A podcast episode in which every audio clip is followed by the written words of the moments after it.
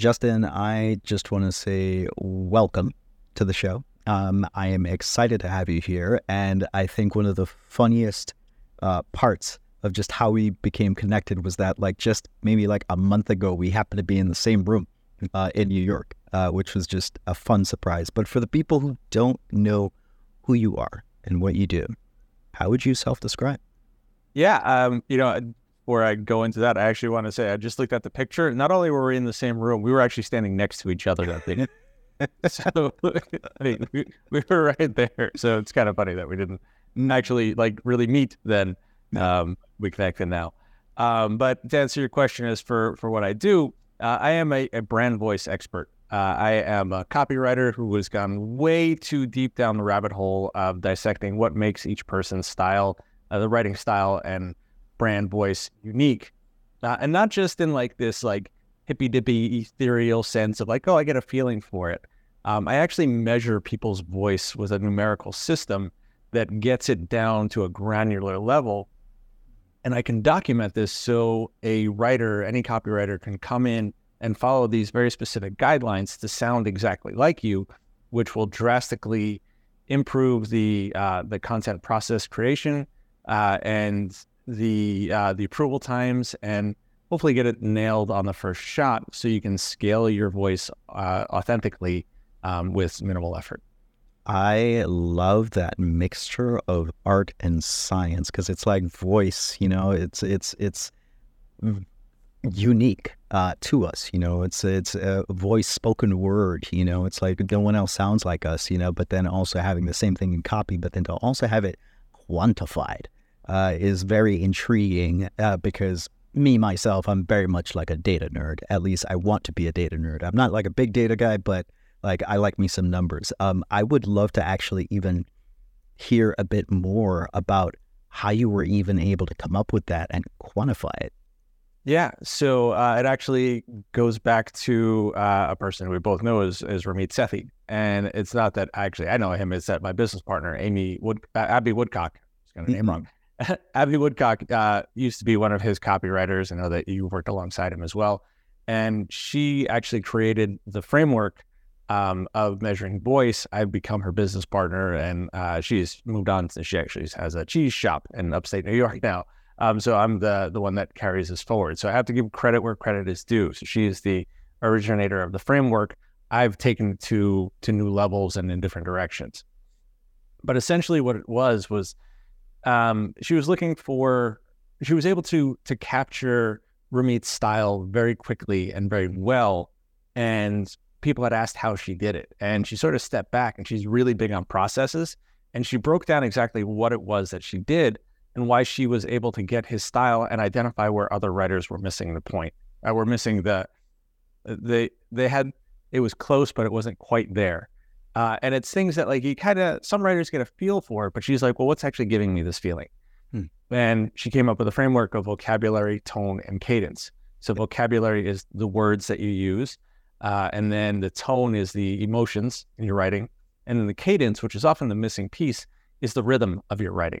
Hmm. Whether it's long or short sentences, whether it's sort of average, whether the cadence is invisible, or whether it's a defining element of your brand. Um, I write short some people write long, flowy, wordy bird sentences that go on and on and on, and your eyes get tired before you first hit the first comma, and then by the time you uh, finish the sentence, you're running out of breath, mm. or there's something in the middle. Mm. So they all have different feels.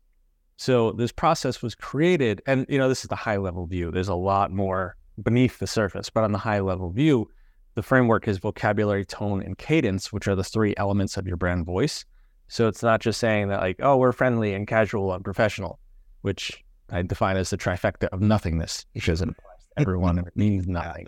Everything is subject to interpretation. Mm-hmm. By putting the the scientific uh, and the mathematical measurements on the vocabulary, tone, and cadence, you create something that um, that allows you to plot a voice on a graph, mm-hmm. so you can uh, aim for it every single time.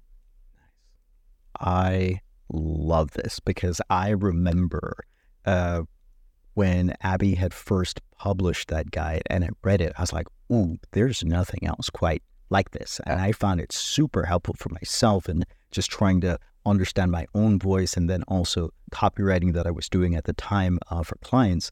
And to hear that you've now taken it uh, and and quantified it uh, and can plot it on a graph, that's that's that's that's personally intriguing for me.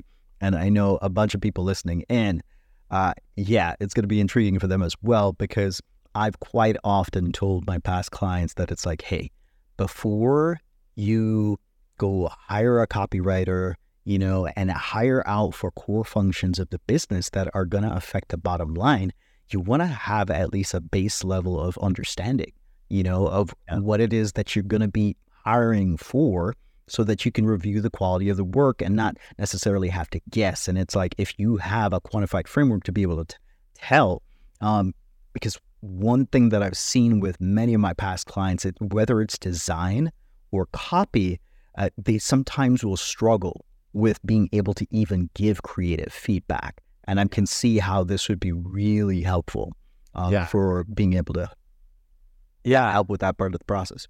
And, and that's really it. It's feedback when and now it, it, for most people's defense, they don't know this framework.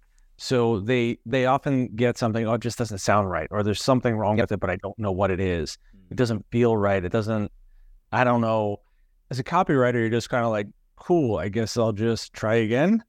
Uh, but you don't have anything specific. Like, well, I don't like that sentence. What don't you like about it? I don't know. It's just mm-hmm. it's off brand. Yep. What does that mean? By being able to define it, being like the the the words are wrong. Okay, well, is it that it's giving you the wrong feeling, or is it that I, I wrote something that you would actually never say? Well, it's like you wrote um, gigantic, and and I don't like that word. Mm. Uh, it sounds too big and it sounds too ethereal. So I would rather um, just sort of, you know, make it simple and say big. Mm. Okay, so you want to lower the vocabulary level. Cool, I can do that. Is there any other elements like that throughout the page? Yes. Okay, here we go. So we can now work with that feedback. We can identify exactly what it is. Or um, I don't like this sentence. It feels a little uh, it feels off. Uh, what, what's the challenge? Is it too, uh, you know, is it is it scary? Like, is it does it agitate too much? Do we want to dial back the tone? Is it too happy? Like, are we going for um, like something that's supposed to be, you know, upbeat, but like we actually crossed over into giddy and jubilant? Like, is it too far? Because mm, we can like dial that, back yeah. Yeah, everyone's like, oh, we want we want it to sound nice. Okay, well, what does nice mean? Like, is it calm or is it bouncing off the walls?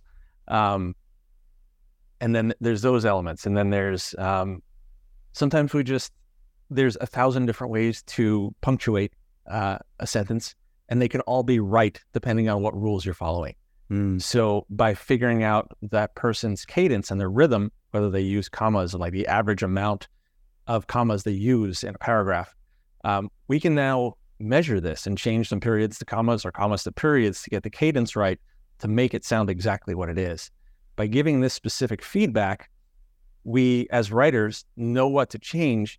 And then we also know what they're looking for next time.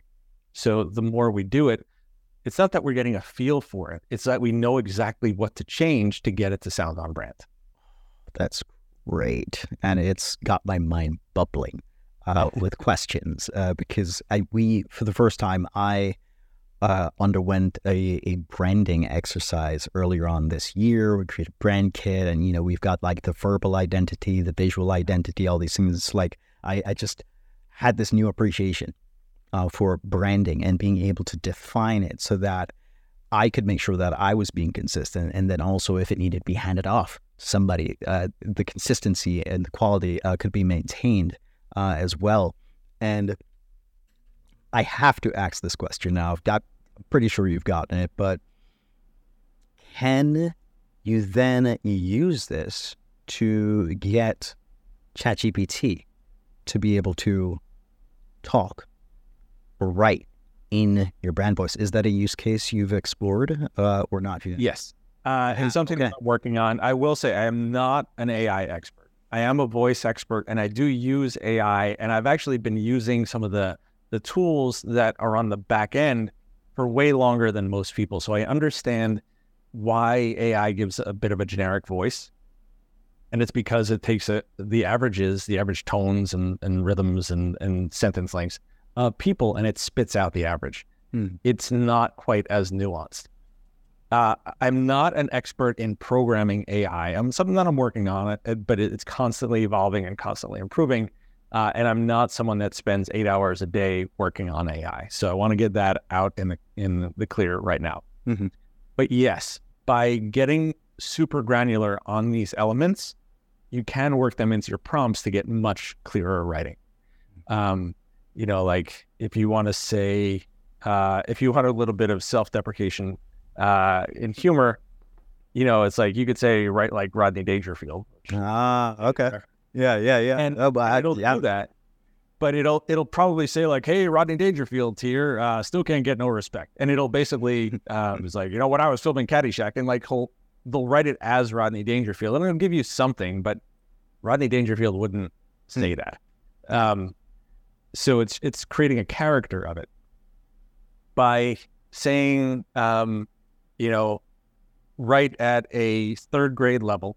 Um, have elements of self deprecation in it, uh, but we want to always end on a positive tone that's something that is um, making the reader feel good about themselves without minimizing my own authority um, by sort of adding in these granular details within the prompts. Um, you know, with an average of uh, write with a shorter cadence, um, follow some of the frameworks of, and you can like put in a Rodney Dangerfield bit. Um, you can have some of these elements replicated quicker. Uh, and by giving it these mathematical guidelines, it does help. It's not, it's not going to be perfect, um, but it can get you better results than you're going to get if you just say, write a silly self deprecating post. That is very fascinating to me uh, particularly for projects that I'm working on right now. Uh, on the back end, I've I've I've got ChatGPT uh, d- d- on spreadsheet analysis right now. Like, yeah. and so it's it's uh, uh yeah those those possibilities are bubbling. Yeah. So you know, I mean, uh, granted, the Rodney Dangerfield example is a bit uh, outdated, but maybe you want to say like, you know, Gary Vee is someone that either you love or you hate. Mm. Um, you could say write with extreme confidence like that's those are elements, um, very definitive. Um, using phrases like always, everyone, um, every time, like that definitive type of language. Um, that that's a confident language, um, as opposed to more tentative, where you might say like some people or sometimes or uh, almost everyone. Um, adding in those little nuances uh, are what gets that first draft of Chat, Chat GPT closer uh, and it allows you to have a better draft to, to work with. That is interesting. And for those listening in, most of I know most people listening in, uh, ChatGPT is not going to be the first place for them to go uh, to try and get copy done. For many of them, it's either going to be they're going to be working on the copy themselves, uh, or they're going to be working with an internal copywriter or uh, external experts. And I'm curious if they were wanting to learn more about voice. Do you cover this? I know you have a course. Do you cover this in the course? Yeah, I've got a couple of different programs, but they're all uh, they're all based around brand voice. Um, so I've got a program, Write Like Anyone, which really goes really deep on the vocabulary, tone, and cadence framework, um, and shows you how to adjust each style and how and how adjusting each element will change the primary voice type of someone, whether you're leading with your authority, whether you're leading with your accessibility, whether you're leading with your outlook. By changing just a, a, a few uh, degrees and, and altering the, the plot point by kind of like rotating the, the three dials, you can crank up certain elements, lower other ones to really get the exact voice that you want. Um, but more specifically, if you write something and you know that it's not right, you'll know what to change. You'll know exactly how to adjust it, dial it in. Well, there's two threads I want to go down here. I'm gonna have to pick one, uh, but maybe I'll be able to come back uh, to the other one. The first, I'll be here. I, I sure hope so because uh, like as you share more, I'm just like, oh man, oh, we got it. This is gonna be great. It already is. With because so many people who are listening in actually want to do many parts of what you've done, particularly the creation of a course, productizing their expertise into a format that can scale beyond them, you know, scale the impact of their one on one work to one to many, often without sacrificing the quality of what it is that they do. At least maybe you can't do all of it, but there's one part of one's expertise that can be productized. What was your own experience like trying to first codify it so that you could work with clients? And then at what point did you decide to then create a course and why? So this, my story is going to be a little bit different because I, I was business partners with Abby, and she had created the course. Um, she had created the process and documented voice guides and what goes into a voice guide, so writers can come on and take this. So I had the good fortune of coming into a program that was already created. Mm-hmm. Um, but I've since changed it and I've scaled it. I've added a lower version and a higher version of it. Um, the, I, I will tell you this the challenge that I had was coming in after the process was already created, respecting Abby's style without trying to override it with my own. Um, and then over time, the, as we created Brand Voice Academy, um, I wrote it in a hybrid voice of her and me. And I I struggled a little bit. Uh, I knew what to do, but I didn't feel authorized to write it completely as me. Um, my style is a little sillier, for lack of better words. Uh, Abby is a great writer. She's very personal with her style. She's also a a proven direct response style uh, writer. So a lot of those more formal elements come in as well. I'm a little bit less structured, um, but it's not that I'm less structured. I follow different structures. I follow some joke writing techniques. Um, I follow some uh, narrative writing techniques. I follow um, just dialogue techniques where she's more structured. So the brand voice on the earlier drafts was a little bit her, a little bit me, but not really either of us. So I had to create a separate brand voice for for the product.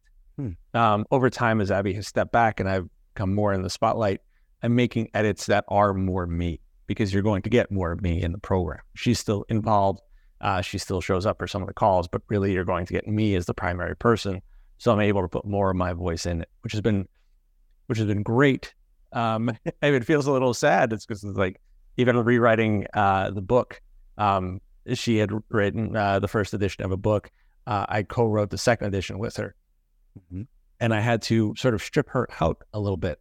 Mm-hmm. And like she was telling person stories in first person, I rewrote them as writing it about you, about the reader. Mm. So like we had to lose some characters and like that that hurt a little bit. So there was a struggle. Um, I don't think this is exactly the answer that you were looking for, but this is this is part of it. It's even um, better. I didn't anticipate it, and here's why it's even better. A number of my past clients and many people actually come to me after they've created their first course. And there's a subsegment of them who created the course in partnership with someone else. And they come to me because they're wanting help with, huh, how do I almost redevelop or upgrade the curriculum or change it because of some change in business partnership, change in philosophy, or something like that. And in some cases, it's even because they want to create a variation on something that they are actually certified in. Like, for example, uh, one of our past uh, podcast guests, uh, Rocky Lalvani, he's a certified uh, Profit First professional. And we wanted to create a course that, you know, he's licensed to talk about, uh, and he has the blessing of Mike and everything, but he still needed to put his own expertise and stuff into it. And so hearing your journey through that, and also even uh, evolving the offer suite as well to have a uh, lower ticket versus like higher ticket, you know, uh, variation is actually extremely helpful uh, for the people who are listening in as well. Yeah, it, it's kind of one of the the the elements that you figure out what your personal voice is versus what the brand voice is. Mm. And you know, I I do have my own business where I create voice guides for people, and then I have Brand Voice Academy where I train copywriters how to do this. So they're separate and I write differently for each brand. And it's not that it's tremendously different. It's that I am more in my own business. Brand Voice Academy can stand alone. Other people can come in and write under the Brand Voice Academy umbrella without having to try to sound like Justin. So as long as they they understand the elements of of the the brand that we're here to help, uh, it, it you know the kind of leading with the authority, whereas I lead more with my accessibility. Um, I have uh, just I, I, try to be very likable, and it just it feels good. I can be a little jokey. Uh, if you're watching the video, you'll see I've got you know a lot of nostalgia around me. I've got Super Grover and uh, you know Doctor Teeth and Electric Mayhem, and I've got uh, Stormtroopers. I've got Star Wars. This is all part of me. This shows up in my personal brand. Nice. It doesn't show up in Brand Voice Academy. Um, it's Brand Voice Academy isn't about me. It's about the expertise, and there are co-trainers in there as well. There are guest experts that come in, so all of them can come in and still talk with their own style without having to to Justinify it. Like it's mm-hmm. Brand Voice Academy. They're allowed to be an instructor in Brand Voice Academy. They're not trying to be me. They have full creative freedom to to speak about them as long as the lessons sort of follow the same structure and lead toward the same path. We don't want someone to come in with different frameworks that will confuse people. They're staying on brand because we're leading with the authority of the content rather than the exact personality of of, of the creator. And so it has its own brand voice. I love this because it is entirely on theme with what so many people are trying to do, which is the scaling of their one on one work yeah. into a one to many format. And part of that is basically creating one to many marketing systems, one to many sales systems, one to many deliver systems, often in the form of some kind of productized offer or a high ticket course and so on and so forth. You know, and so there's another aspect of this that I'd love to dive into with you, which is is do you make a distinction between voice and point of view? And how if they're separate how do they connect up? So well as far as point of view i think that that's something that's a bigger element. The voice is literally vocabulary tone and cadence. Mm-hmm. it's the verbal identity of a brand's personality. Um, i would say that point of view gears more toward personality. And i think one of the, the biggest problems that brands create, especially if you work with a brand strategist, what they very often do is they create a brand personality with the idea that it's a brand voice. And it's hmm. not. Like, for instance, one of the examples that I use is uh, is friendly. Everyone says they want their brand to be friendly. Yep. The average person has about 600 people that they're friends with on Facebook. They all sound different. They're all your friends. They're all friendly in some way or another. Yeah. Pick one and then let's identify what that is. Even if you cut it in half, even if you say 300 people, let's say you have 300 friends, cool. So they're all friendly in some way or another. How's a writer supposed to identify what it is? Mm-hmm. With a designer, you know, they come in and like, oh, here's your color. They're not saying your color is red. They're saying it's like Pantone color 61248. I don't, I don't know the colors. Uh, they're giving you the exact CMYK colors Mm-hmm. So your designer can get it exactly right. With writers, they're basically saying write in the color blue. Well, yeah, light blue, dark blue, light blue, baby blue, sky blue. There's there's more than 300 different shades of blue. Yeah, I need to know exactly which one you want. That is an excellent analogy. Thank you for that. It landed well for me because uh, not many people know this, but when I got started freelancing, it wasn't actually with copywriting or anything. It was actually with web design. and so like I, I went down that uh, skill tree uh, quite a bit. And so that that that message resonates uh, well. And I know that it will for so many of the other creatives uh, that listen in. That's super cool. When it comes to defining voice, does personal or professional values influence it? And if yes, how? It absolutely does, especially for a personal brand. Because um, professional means different, something different to everyone. Um, you could be a professional bodybuilder, or you could be a uh, you know a, a C-suite executive for a Fortune 100 company. Hmm. Those are both professional. So you could be a professional comedian. Um, what what does professional mean? Is it like, and it's even buttoned up. Um, Okay, so is that using a really high vocabulary level? That's going to be boring because that you can do in Chat GPT. That's basically soulless. Um, that's what a lot of people identify as professional. Mm. Uh, I mean, so, sort of watered down, a little bit editorial, where you're not supposed to be able to ter- determine somebody's um, specific style, maybe a little bit of legalese. Again, you can have a professional uh, fisherman also. So, which is professional? Um, so, I think getting granular on this is is is important to do. Uh, but to ask your question, does does somebody's personal values come in? Yes, it does. What you have to decide is that also a value of the brand. So, Yep. They're not always the same. Like, um, as I mentioned, my personal values come into Pretty Fly Copy, which is my business. If you want to hire me, it's through Pretty Fly Copy. If you want to learn from me and get the the courses and the teachings with other trainers as well, that's Brand Voice Academy. My values come across in both over delivering, um, uh, really kind of being the main one, but in Pretty Fly Copy, you're going to get a little bit more me. And I use the Rodney Dangerfield example before. Self-deprecation is actually part of my brand uh, in Pretty Fly Copy, and it's it's jokey and it's funny, and I kind of you know make fun of my life sometimes, but I never devalue my authority. Mm. Self-deprecation doesn't come into Brand Voice Academy at all. I lead with my authority there. I have nothing that that kind of like I'm still human. I'm still relatable. I'm still you can get an idea who I am, and it's more jokey and fun and upbeat. But I'm not gonna I'm not gonna make fun of myself. Um, and, and again, I'm not making fun of my skills. I'm making fun of my life sometimes. That Uh, is- Brand Voice Academy doesn't come across. I love that distinction.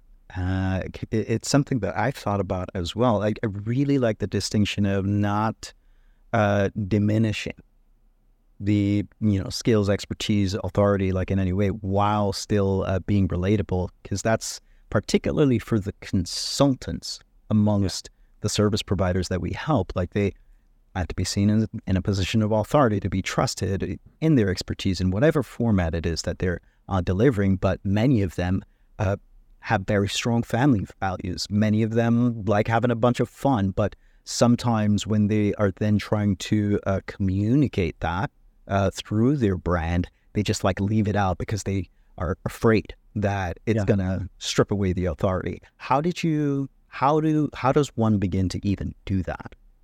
Um, one of the processes that I do, it's a voice finding exercise where we sort of identify somebody's core values, and we get very granular. We we, start out with uh, you know about 120, I think, uh, values, and we kind of like go whittle it down to like four, Hmm. and to to figure out what the brand values are. And as we're whittling it down, a lot of people will be like, "Well, this is really important to me." I said, "Okay, it's really important to you, but does it show up in your brand?" And then they're like, no. I was like, okay, well, let's make this a personal value. Yeah. Your writers don't need to copy this. This doesn't show up. It's still you. You're not losing anything, but we're identifying what shows up in your brand voice. Yeah. Is is family values? Okay. Yes, I get that. What does that mean? Well, it means that I take, you know, I, I and work at uh, five o'clock every day, two o'clock on on Friday. I don't bring my computer home on the weekends. Cool. How does that show up in in the brand? Well, it just means that I'm inaccessible after 5 p.m. Hmm. Okay. We just have to put that somewhere. And that's it. It's not going to show up on your copy. Like it's it's just there. It's not it doesn't come into play. This might be a little bit of a cold stab, but uh, would you say one of your uh, core values is accuracy or precision?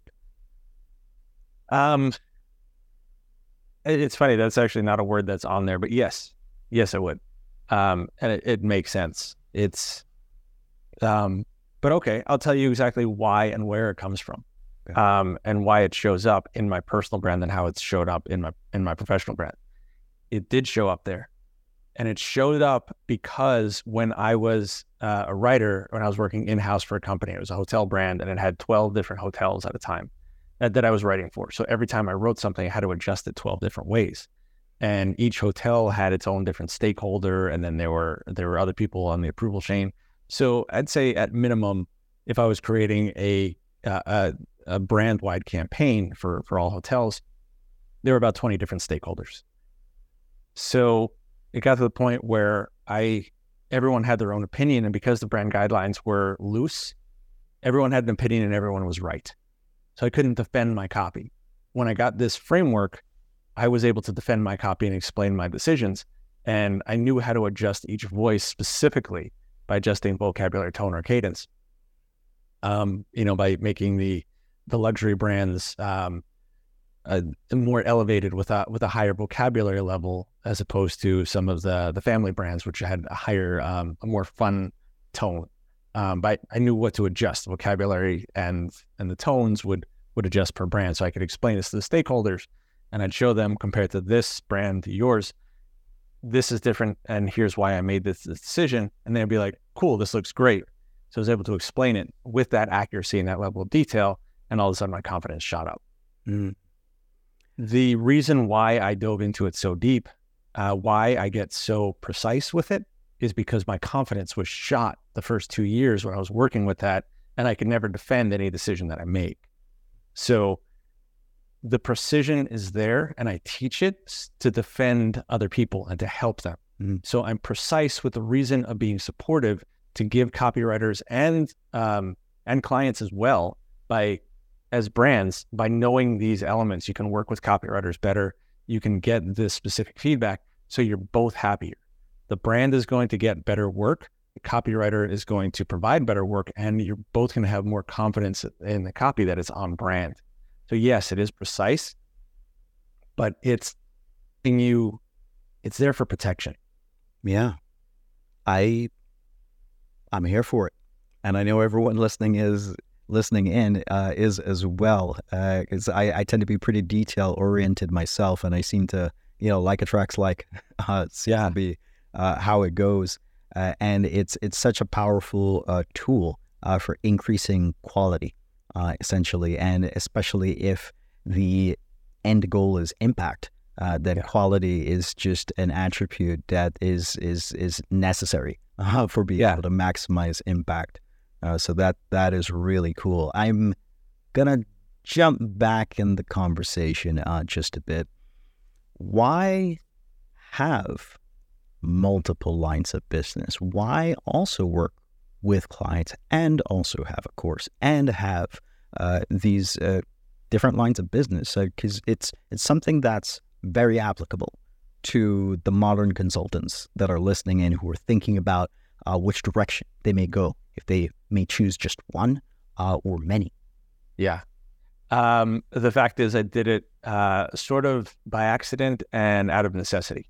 Mm. Um, with my background, I was writing, I had a project where I did, uh, it's called the Headline Project, where I wrote 100 headlines every day for 100 days, resulting in an arsenal of 10,211 headlines because I wanted to get really good at headlines. This also is what helped me understand messaging and brand voice accidentally. I didn't know this at the time, but it was rewiring my brain just through the the act of doing the exercise.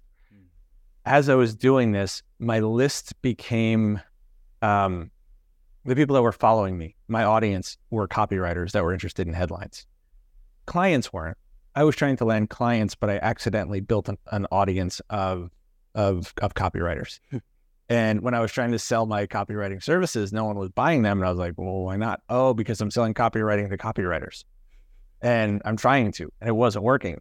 Mm. So I had to adjust and create offers that were more relevant to the audience that I accidentally built. And it turns out that I love this audience and um, I have a passion for them and it's it's fantastic. But I market my copywriting services differently than I do uh, my courses. My courses are primarily for copywriters. My services are for clients. Ooh, I like that distinction. The it helps to answer another question that somehow, which is, you know, some really enjoy their client work and they even if they build a scalable product, even if it's making money, it's got the profit margins they want, they actually still want to have that so that they can still have like a couple one-on-one slots for like yeah. stream clients that they love working with and it's really helpful to hear how you make uh, that distinction between uh, what's for whom. Yeah. Following up on that, I can also see how the copywriters would just have a natural affinity for you because you know them. You know what the challenges were like. You you rose, you, you know, through a copywriter club, and as as part of you know your backstory of uh, of, of creating you know all of this uh, intellectual property that's now helping people around the world. Jumping forward, though, where do you see things going from here, business wise? So it's um, you know I've worked a lot with personal brands, and I absolutely love it. And what I what I actually like about working with personal brands is that I mean one when I it's, going to be generic, I'm going to say is more personal, but what I mean by that is is they care more. Um, like the reason why they might use an Oxford comma is because of their fifth grade English teacher, who was their favorite teacher ever, who said you absolutely must use this, and it became ingrained in their head. So every time a writer doesn't use an Oxford comma, it feels like a personal attack, not just on them, but also on their teacher.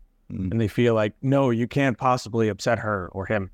Um, like you're doing this the whole school system a, a disservice just by leaving out a comma. There's this passion, there's this this caring about all the words and why someone would choose use versus utilize. Um, is it because they read mm up sometimes, or maybe they like utilize because they had a British grandmother who used to say utilize? Hmm. Uh, so, like, there are all these reasons that we make all these conscious choices that when we get it right, it just it it's like hitting that perfect golf shot where it just like it mm. clicks and you feel it through your bones and it's just and it just goes straight and it, it it's it's perfect. Um, but when you feel when it gets wrong, you wind up in the woods and you're cursing and you can't figure out how you got there and it's just it's completely off course. And you don't even know if the ball's playable anymore and it just feels wrong. But all it takes is that little adjustment um, to get it right. So I love being able to find that. So I have worked with personal brands when I take on one of those clients for a bigger voice guide, it's not normally about six weeks that I spend living the brand and understanding the person um, at a much uh, deeper level. With corporate brands, it's not as personal. so uh, it's a little bit easier. It's not easy because we still have to define all these levels, but we can separate. It gives it gives a little bit more wiggle room for the writers. And so multiple writers can write for a brand and still all be right without having to use the uh, exact um, the exact word that the like a person would use. There's a range of words that a brand would use, so you get a little bit more leeway.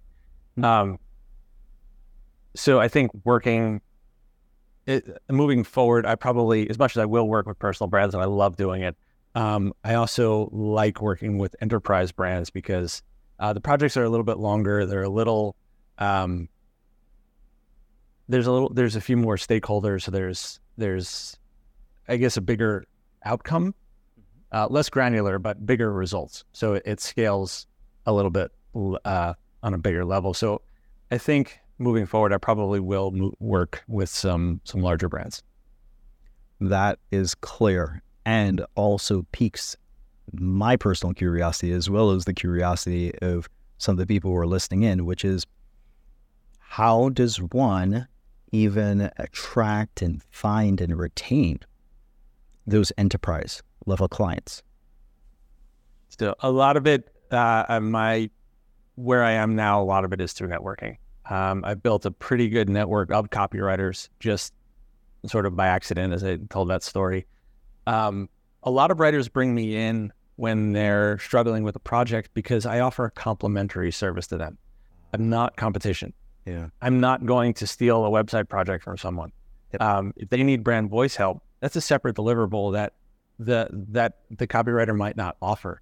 Mm-hmm. Um, so often I'm brought in to ride sat, side saddle on a project uh, and create the brand guidelines. So the brand will get better products and or better better copy, and the copywriter will know exactly uh, how to proceed without stifling their own creativity. So they can still put their own spin on it, but still have it sound on brand. Um, so a lot of uh, the majority of my products these days do come through uh, word of mouth and referrals. And that is very helpful to know. It also gave me a whole idea for my business model. It's one that will further validation, I would say, uh, in you know, who I think is Jay Abraham that mentions this. It's like you want to think of who do they hire before you and who they hire after you. Like, Yeah. those are the perfect strategic partners. And for me, in the world of uh, creating high ticket courses, it surprisingly enough, at least not surprising once I it clicked, uh, independent publishers of books. Mm-hmm. It's like I've Yeah. yeah, I, and I've trained a few ghostwriters in my program um, who use the vocabulary, tone, and cadence framework, and they put their own spin on it, whether it's fiction or nonfiction. Um, and all of my graduates do put their own spin on it. It's one of the things that we teach them. Um, like my personal uh, framework is uh, is the, the called brand ventriloquism, uh, and it's WTF. It's words, tone, and frequency. So WTF is your voice. That's the brand ventriloquist framework. Exact same thing as vocabulary, tone, and cadence, but a different spin. Um, some of the ghostwriters who I work with that work with publishers use the frameworks to help edit copy without losing uh, the writer's authenticity. Nice. Ah, yeah. There's all other conversations we need to have after we wrap up. that are just like, as far as I'm thinking of uh, people that I've got to introduce you to. Uh, this is great. Uh, I also want to be very respectful of your time. I feel like I could probably pummel you with questions for like another hour. Uh, this is this is very fascinating for me. Uh, yes, yes, absolutely yes to a next time. And I just have a few more questions uh, before we wrap. And this might be a little bit of a hard segue. Uh, but if you were stuck on a desert island with one dessert for one week, which dessert would it be? Oh man, uh, my immediate thought was banana pudding. Um, uh, but then I was like, oh, I don't know if I could eat that for a week. Uh, um, yeah, you know what? I'm gonna go with first thought. Yeah, that's it. All right, banana pudding. Okay. And this was just a build up to the more divisive question, which is chocolate chip or oatmeal raisin cookies? I'm one of the weird people that likes oatmeal raisin. Thank you. Oh my God. Like, guys, all the chocolate chip cookie people just want to die on that hill. It is fascinating to me. It's it's it's they they they they really care about chocolate chip cookies, and I I also am of the oatmeal raisin. Uh, uh, try different. yeah, you know. Uh, and a, as a follow up, soft and chewy or hard and crunchy. I like soft and chewy. Perfect. Yes. All right. And yeah, Nice. I, I knew this is this is why Kevin introduced us. This is it. Yep. Yeah. Perfect. Cookies. Um, that's. Uh, the final question before we wrap is, um, if you could go back in time to give advice to yourself, um, when you were trying to come up uh, with brand ventriloquism, knowing everything you know now, what advice would you give yourself? Um, that's funny. That specific thing. Well, okay. Here's why. Um, when I came up with brand ventriloquism, it literally fell out of my mouth when I was in a hot seat at the Copywriter Club think tank, Hmm. and it was being surrounded by my my peers who who I was able to share the highs and lows with. Um, I think I didn't when I joined that, I didn't know if I was quite ready. My advice would have been if I had gone back in time or even like before that, I would have said, find your people sooner. Um, I thought that I had to do everything on my own. If I was, if I hadn't sat in that hot seat, if I hadn't, um, if I really did try to do it on my own, I never would have come up with brand ventriloquism. It fell out of my my mouth when I was in a safe space. I wish I had found my people sooner. Um, I think everything would have been a lot easier.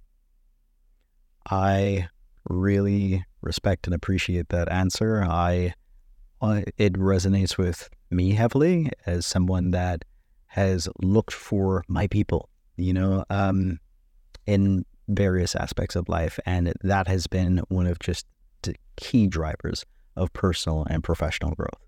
And Yeah. Thank you so much for that. And before we go, where can we find out more about you?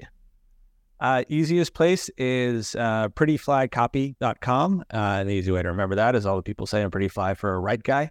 Uh, it's a terrible pun. That's the the the form the the, the foundation of my business.